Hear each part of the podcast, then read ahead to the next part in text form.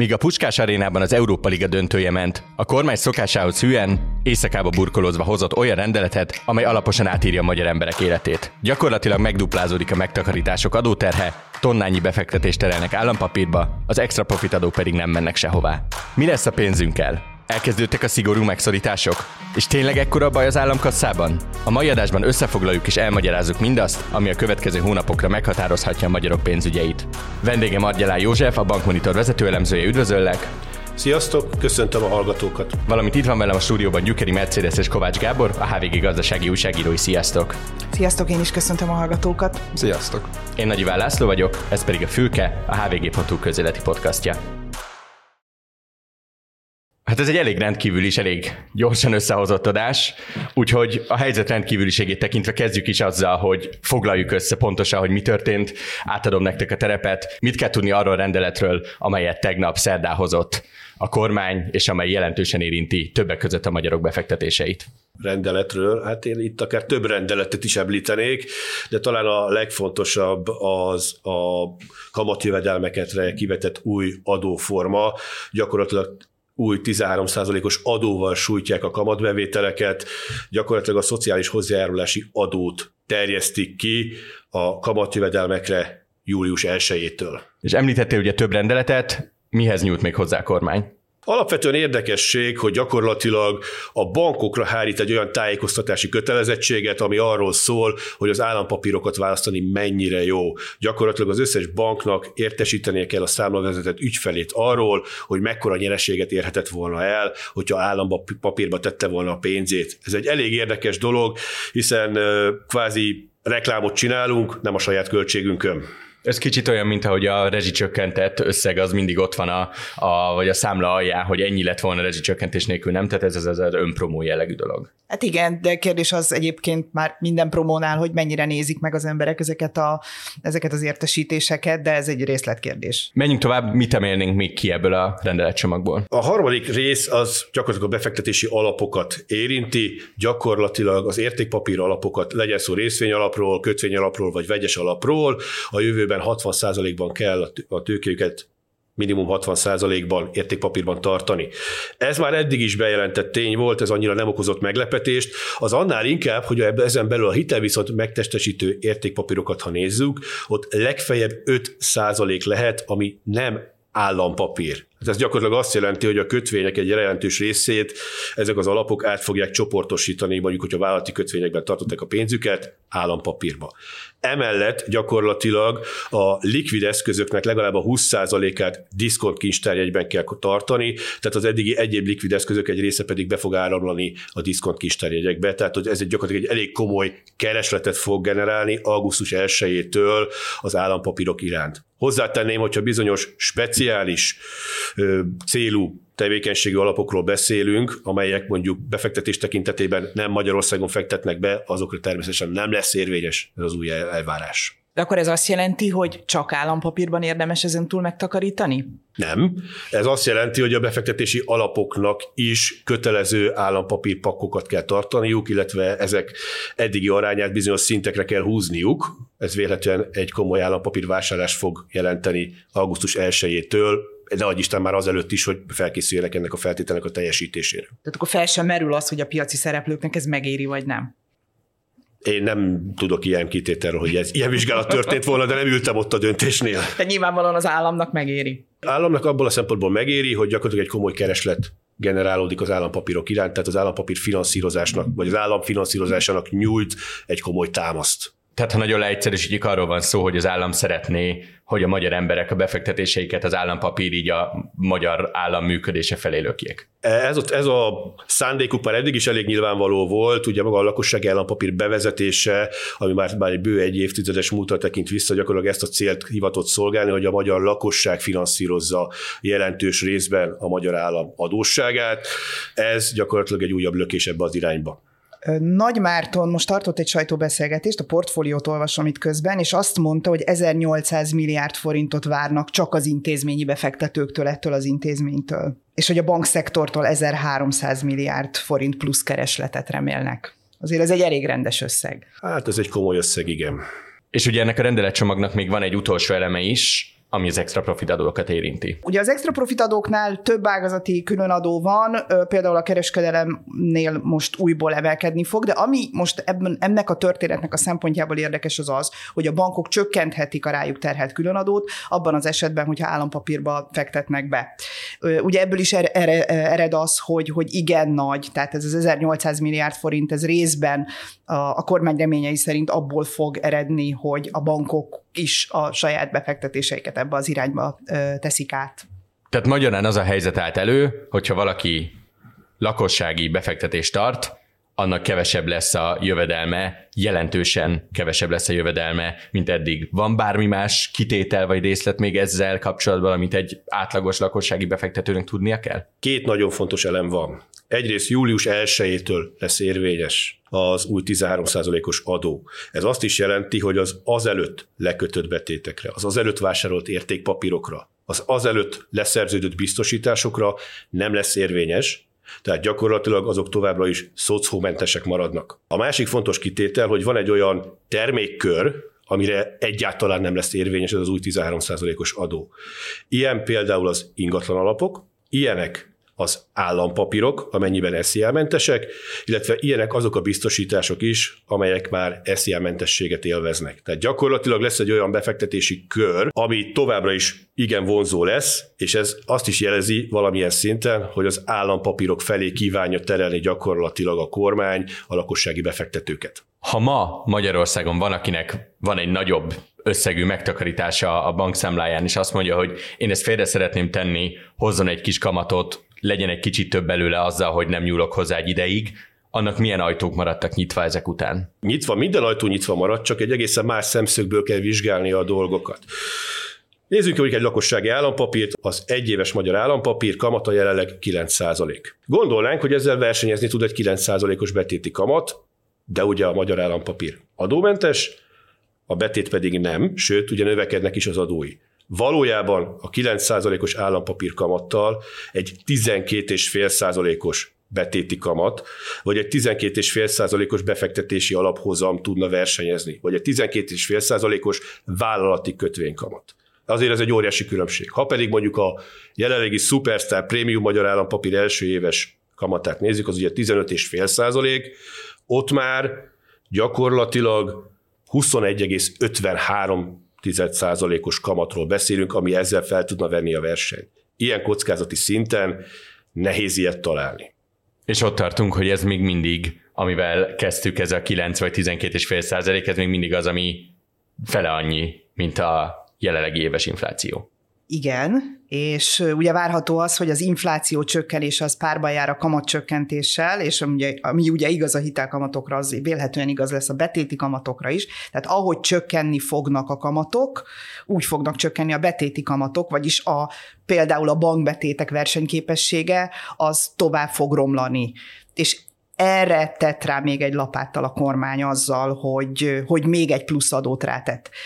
Most megint néztem tovább ezt a portfóliós cikket Nagy Márton háttérbeszélgetéséről, ahol azt is elmondta a miniszter, hogy igazából nem az adóbevételek növelése a cél, a cikk szerint, szó szerint ezt hangzott el, hogy kit érdekel, mennyit szedünk be. Vagyis, hogy itt, itt egyértelműen megint nem arról van szó, hogy az állam bevétele nőjön, hanem megint arról van szó, hogy a piacba nyúljon bele az állam a piaci szereplők versenyképességének a rontásával. Azért a betéteknél ne felejtsük el, hogy ugye azt a kormány is régóta nehezményezi, meg a jegybank is, hogy a, hogy a bankbetétek kamatai nem nőttek ám az elmúlt időben jelentősen, tehát ezek nagyon-nagyon le vannak maradva. A nagy betétesek tudtak elérni magasabb kamatokat, sőt, mielőtt belenyúltak a rendszerbe, ugye azt is el tudták érni, hogy a, hogy a, hogy egy banki kamatot továbbítsák nagyjából teljes egészében feléjük a bankok. Jó, de most akkor gondolod, hogy betéti kamatokat fognak emelni a bankok? Ja, nem, nem, nyilván nem, csak azt mondom, hogy, tehát, hogy ez alapvetően, tehát hogy az, a, a lakosságot úgymond nem érinti, tehát hogyha nekem mondjuk van, nem tudom, 200 ezer forintom a bankszámlámon, ott pihen, még ha lekötöm, akkor se hozok, vagy akkor se érek el érdemi kamatot vele. Tehát, hogyha én ezt eddig felelősen akartam befektetni, akkor valami mást kellett vele csinálnom, nem hagyhattam ott a bankszámlámon, mert elinflálódik egész egyszerűen.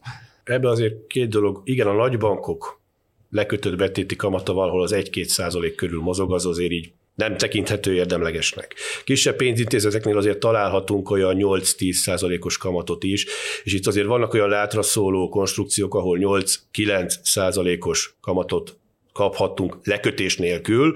Ez már bizonyos élethelyzetekben, amikor nem tudom, hogy egy hét múlva, két hét múlva kell a pénz, már reális verseny, versenytársa tudott lenni egy lakossági állampapírnak. Ez a reális verseny, ez ugye romlik, mert jelen helyzetben ugye nem a mondjuk úgy takarékszámlának a nyitása lesz a lényeges, hanem július 1-től gyakorlatilag ezekre egy új extra adó fog bevezetésre kerülni.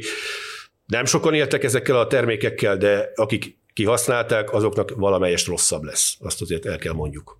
Térjünk vissza ennek az állami, államkasszai politikai vonzatára. Adott Nagymárton egy valamiféle magyarázatot, és ezt tudjuk általában a híres nagymártani magyarázatokról, hogy le kell kicsit bontani a, az ilyen közgazdaságtani bakikat, ugye ezt jó, jó sokszor tárgyaltuk például Sztócsa Iván kollégánkkal is, hogy a közgazdaság 1.01 ez nem volt elégszer forgatva a válság előtt. Magyarán, ha el akarnánk mondani a valóságban ezek a lépések mit indikálnak, mit mondanátok? Hát ami a szocó emelő, a szocó kiterjesztését illeti, a Nagy Márton mondhat, amit akar, de ez egy, ez egy jelentős állami bevételt fog generálni, mert az államkasszának elég nyilvánvalóan szüksége van. Tehát, hogy lehet, hogy vannak, sőt, biztos, hogy vannak más megfontolások, de az, hogy az állami bevételre szükség van, az teljesen biztos, és ugye a szocóról beszélünk, a szocó az a nyugdíjkasszába megy, és az egészségkasszába, és mind a kettő nagyon pocsékul áll. Már idén is, és jövőre még pocsékabbul fognak állni, úgyhogy erre a pénzre nagyon is van. Csak remélni tudom, hogy számoltak azért valamit, hogy mennyi plusz bevételt várnak tőle, és nem igaz, amit a miniszter mond, hogy őket ez így annyira nem érdekli. Bocsánat, én ebben egy nagyobb fokú cinizmust látok. Tehát, hogy, hogy ugye a költségvetést most nyújtották be, én szerintem ez még annak a része, csak akkor úgymond diszkréten elfelejtettek erről szólni. Kiváló alkalom volt az, hogy Európa Liga döntő van, és a kutya nem figyel oda arra, hogy mi történik azon kívül. Tehát akkor jelent meg ugye a köznanyamben ezek mind benne voltak.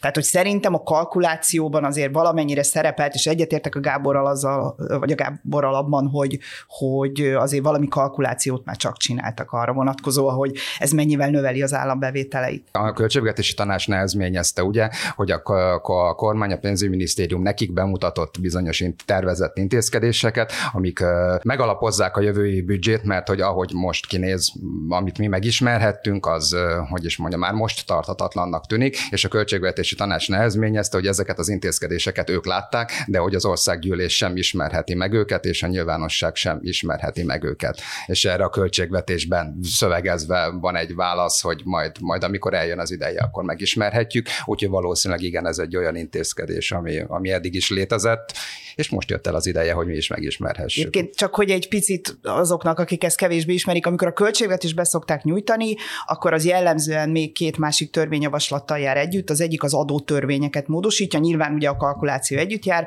a harmadik pedig úgynevezett megalapozó törvény. Ugye a három együtt az, amelyik kiadja azt, hogy mégis hogy képzeli el a, a kormány jövőre a magyar államháztartást adótörvényeket nem nyújtottak be. Ehhez képest kijött egy kormányrendelet, és nem arról, hogy jövő januártól mi fog változni, hanem akár július 1-től mi fog változni. De akkor elég súlyos probléma lehet az államkasszába, hogyha ehhez mellé még jön az a tény, hogy hiába ígérték az Európai Uniónak, nem fogják kivezetni az extra profit adókat, sőt valamelyest ö, egyes ágazatokban emelni is fogják őket vagy legalábbis az adóterheket. Hát nyilván lehet azt mondani, hogy ugye ahol növelik az a kiskereskedelem, hogy hát a kiskereskedelem az mekkora forgalmat ért el. Ma jött ki a Trade magazinnak a szokásos éves ranglistája, ahol az látszik, hogy tényleg valóban növelni tudták a forgalmukat, de olyan, olyan lánc, amelyik az infláció fölött tudta növelni, az csak két diszkontlánc lett, a Lidl meg az Aldi. A többiek azok jóval alatta voltak, tehát hogy, hogy volt a kisebbek azok 10% körül, a nagyobbak azok ilyen 15-16% körül, tehát azért látszik az, hogy, hogy egyrészt átterelődik a forgalom az olcsóbb láncok felé, másrészt az is látszik, hogy, hogy már nem csak mennyiségben vásárolunk kevesebbet, hanem hogyha az infláció alatt van a növekedés, akkor gyakorlatilag volumenben is tehát, hogy, hogy megint ugye arról beszélünk, hogy a kormány azt mondja, hogy nőtt a bevétel, de hogyha egy picit mögé nézünk, akkor azért, azért ezt a képet finomítani kell. Kimondhatjuk-e azt, hogy ezek, ezek súlyos megszorítások ebben a helyzetben? Igen. a, a szocó kiterjesztés az egyértelműen megszorítás, tehát ennek az, az államnak ebből plusz bevétele keletkezik, jövedelmet von el bizonyos gazdasági szereplőktől, lakossági szereplőktől is egyébként, ezt nyugodtan nevezhetjük megszorításnak. Én a magam részéről azt mondanám, hogy ez nem feltétlenül egy rossz megszorítás, ha már megszorítani kell. A magyar rendszerből mire hiányoznak a jövedelmi, vagy a izé vagyoni típusú közterhek. Tehát ugye 2010 óta gyakorlatilag ugye a fogyasztás van nagyon adóztatva, egyébként deklarálva is volt, hogy ők nem akarják a, a vagyonokat adóztatni, ez ebbe az irányba tett lépés, és egyébként a szociális érzékenységem azt mondatja velem, hogy nem árt ebbe az irányba elmozdulni, tényleg ne mindig a szegényeket adóztassuk azzal, hogy még a kenyér után is adóztatott adót kell fizetni, mert azt nekik is meg kell venni. Nem tudom, nagyon sajnálom azt, akinek, mit tudom én, 50 millió forintos betétje van, és most ezután majd többet kell adóznia, de, de inkább ő adózzon, mint az, akinek nem 50 millió forintja van a számláján, csak 5000 forintja. Úgyhogy igen, ez a része az egész egyértelműen tekinthető megszorításnak, ami meg az állampapír piac erősítését illeti, az inkább piaci beavatkozás, hogy is mondjam, az állam a saját finanszírozását akarja megkönnyíteni, és egyébként talán még erre is mondanám azt, hogy van pozitívan értékelhető része abban az értelemben, hogy esetleg talán lakossági megtakarításokat csatornáz állampapírba. Ugye az, az is köztudottan probléma, hogy a magyar lakosság pénzügyi tudatossága nem áll magas szinten, borzasztó pénzek pihennek például bankszámlákon, úgyhogy gyakorlatilag elinflálódnak, ugye, mivel ahogy beszéltük, a, a legtöbb bank nem fizet érdemi kamatot a, a bankbetétek után, hogyha ez jelentősebb lakossági megtakarításokat csatornáz állampapírba, akkor azzal a lakosság is annyiban jól jár, hogy legalább nem csak ott még a pénze a bankszámlákon. Viszont ha az extra profitadók maradnak, az azt is jelenti, hogy akár is próbálja bizonyítgatni a kormány, valójában a boltokba menve nem lesz sokkal könnyebb a helyzetünk, akkor se, hogyha közben az infláció szépen lassan indul lefelé, mert maradnak az extra profitadók, maradnak az árstopok, és kezdődik a kötelező akciózás is, ha jól értem. nem, hát kezdődik a kötelező akciózás, tehát csak jó lesz nekünk, nem? Nem, hát az extra profitadó, főleg a kiskereskedelmet, az egyértelműen megszorítás. Eddig is volt az, hogy marad, az azt jelenti, hogy marad a megszorítás. Egyébként azért ugye ennek infláció növelő hatása lesz, mert nem fog nőni az infláció, csak fékezni, az fogja, fékezni fogja a csökkenést ez is egy ilyen jó, jól bevett, vagy jól működő kormányzati megoldás, hogy egyéb gazdasági szereplőkkel végeztetik el gyakorlatilag az adóbehajtást. Most az történik, hogy nem a lakosságra terhelnek mondjuk valami, tehát valamilyen adót bevezetnek a lakosság számára, ami közvetlenül érinti a lakosságot, vagy megemelnek, hanem megtartja a, a kiskereskedelmi különadót. A, nyilván ezt a kiskereskedőnek ki kell gazdálkodnia, hogy gazdálkodja ki, úgyhogy emeli az árait, vagy legalább igen, emeli az árait, csökkentés azért nem nagyon merül fel. Akkor viszont, ha jól értem, ez a mostani lépés akármennyire is sunyi, éleple alatti és nagyon aktívan érinti a magyar lakosságot, relatíve könnyen kommunikálható, hiszen kik fizetnek a cégek, és hogyha visszafordítom ellened ezt a szociálisan érzékeny megközelítést, a gazdagok. Amit mondjuk egy Fidesz szavazótábornál el tudom képzelni, hogy működik, hogyha ha azt mondják, hogy jobb az, hogyha vagyonosok fizetnek a megtakarításaik után, mint hogyha az átlag emberek fizetnének, mert nekik ott van az ástop meg az akció. Hát meg nyilván ott van az az üzenet is, hogy de mi ajánlunk egy jobb opciót. Tehát, hogy megint ugye ahonnan elindultunk, hogy mint amikor a rezsicsökkentésnél odaírjuk, vagy odaírják a számlára, hogy mer az állam kegyelméből neked mennyivel jobb. Most megint itt tartunk, tehát megint ott tartunk, hogy de hogyha te állampapírba teszed a pénzedet, akkor mennyivel jobban jársz. Igen, tehát én is azt látom, hogy egyébként a szótszó amellett, hogy mivel egy, gyakorlatilag egy új adó nem nevezhetjük megszorításnak, emellett ugyanaz a célja, mint a másik háromnak, az állampapírok felé terelje a lakossági befektetőket.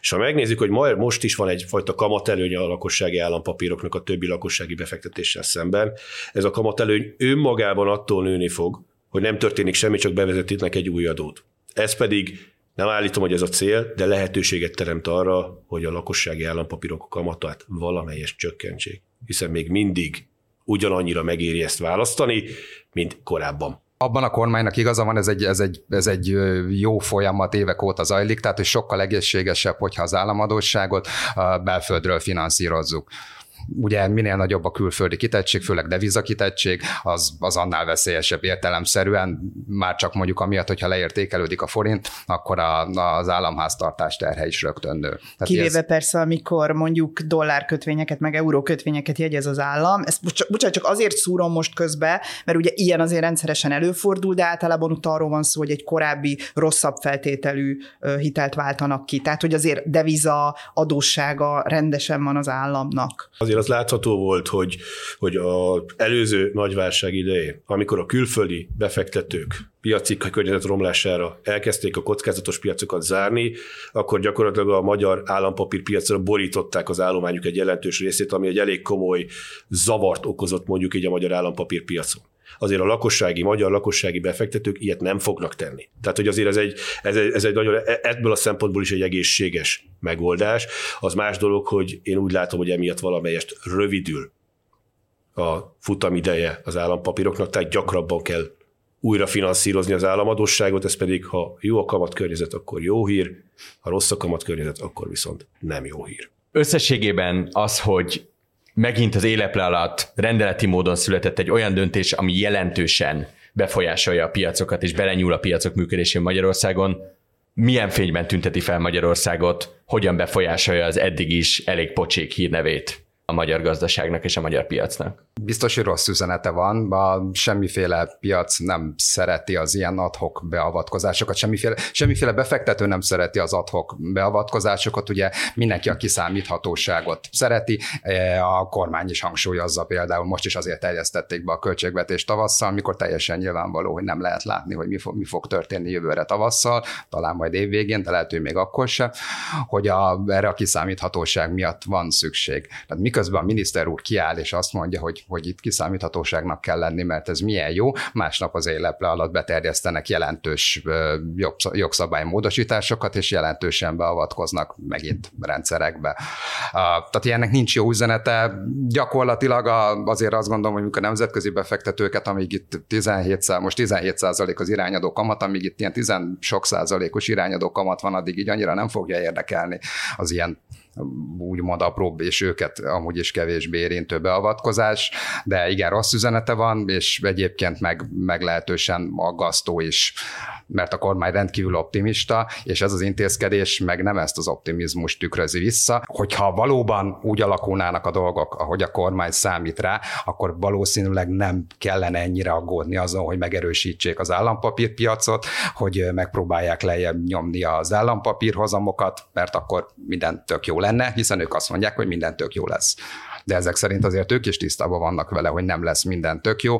Ez egyébként talán összefügghet azzal, amit Virág Barnabás egy banki alelnök mondott a múltkor, amikor egy bank elkezdte a kamatcsökkentési ciklust, hogy a, még 2024-ben is pozitív reálkamatot kíván tartani a jegybank. Ez ugye azt jelenti, hogy ha évvégére lemegy 10% alá az infláció, ez valószínűleg egyébként beesik épp 10% alá mondjuk decemberben, hogy most alakulnak a dolgok, az azt jelenti, hogy itt évvégén még 10% fölötti irányadó kamat lesz. Ez jó eséllyel akkor már az alapkamat lesz, ami most 13%, talán évvégén már csökkentenek rajta egy kicsit.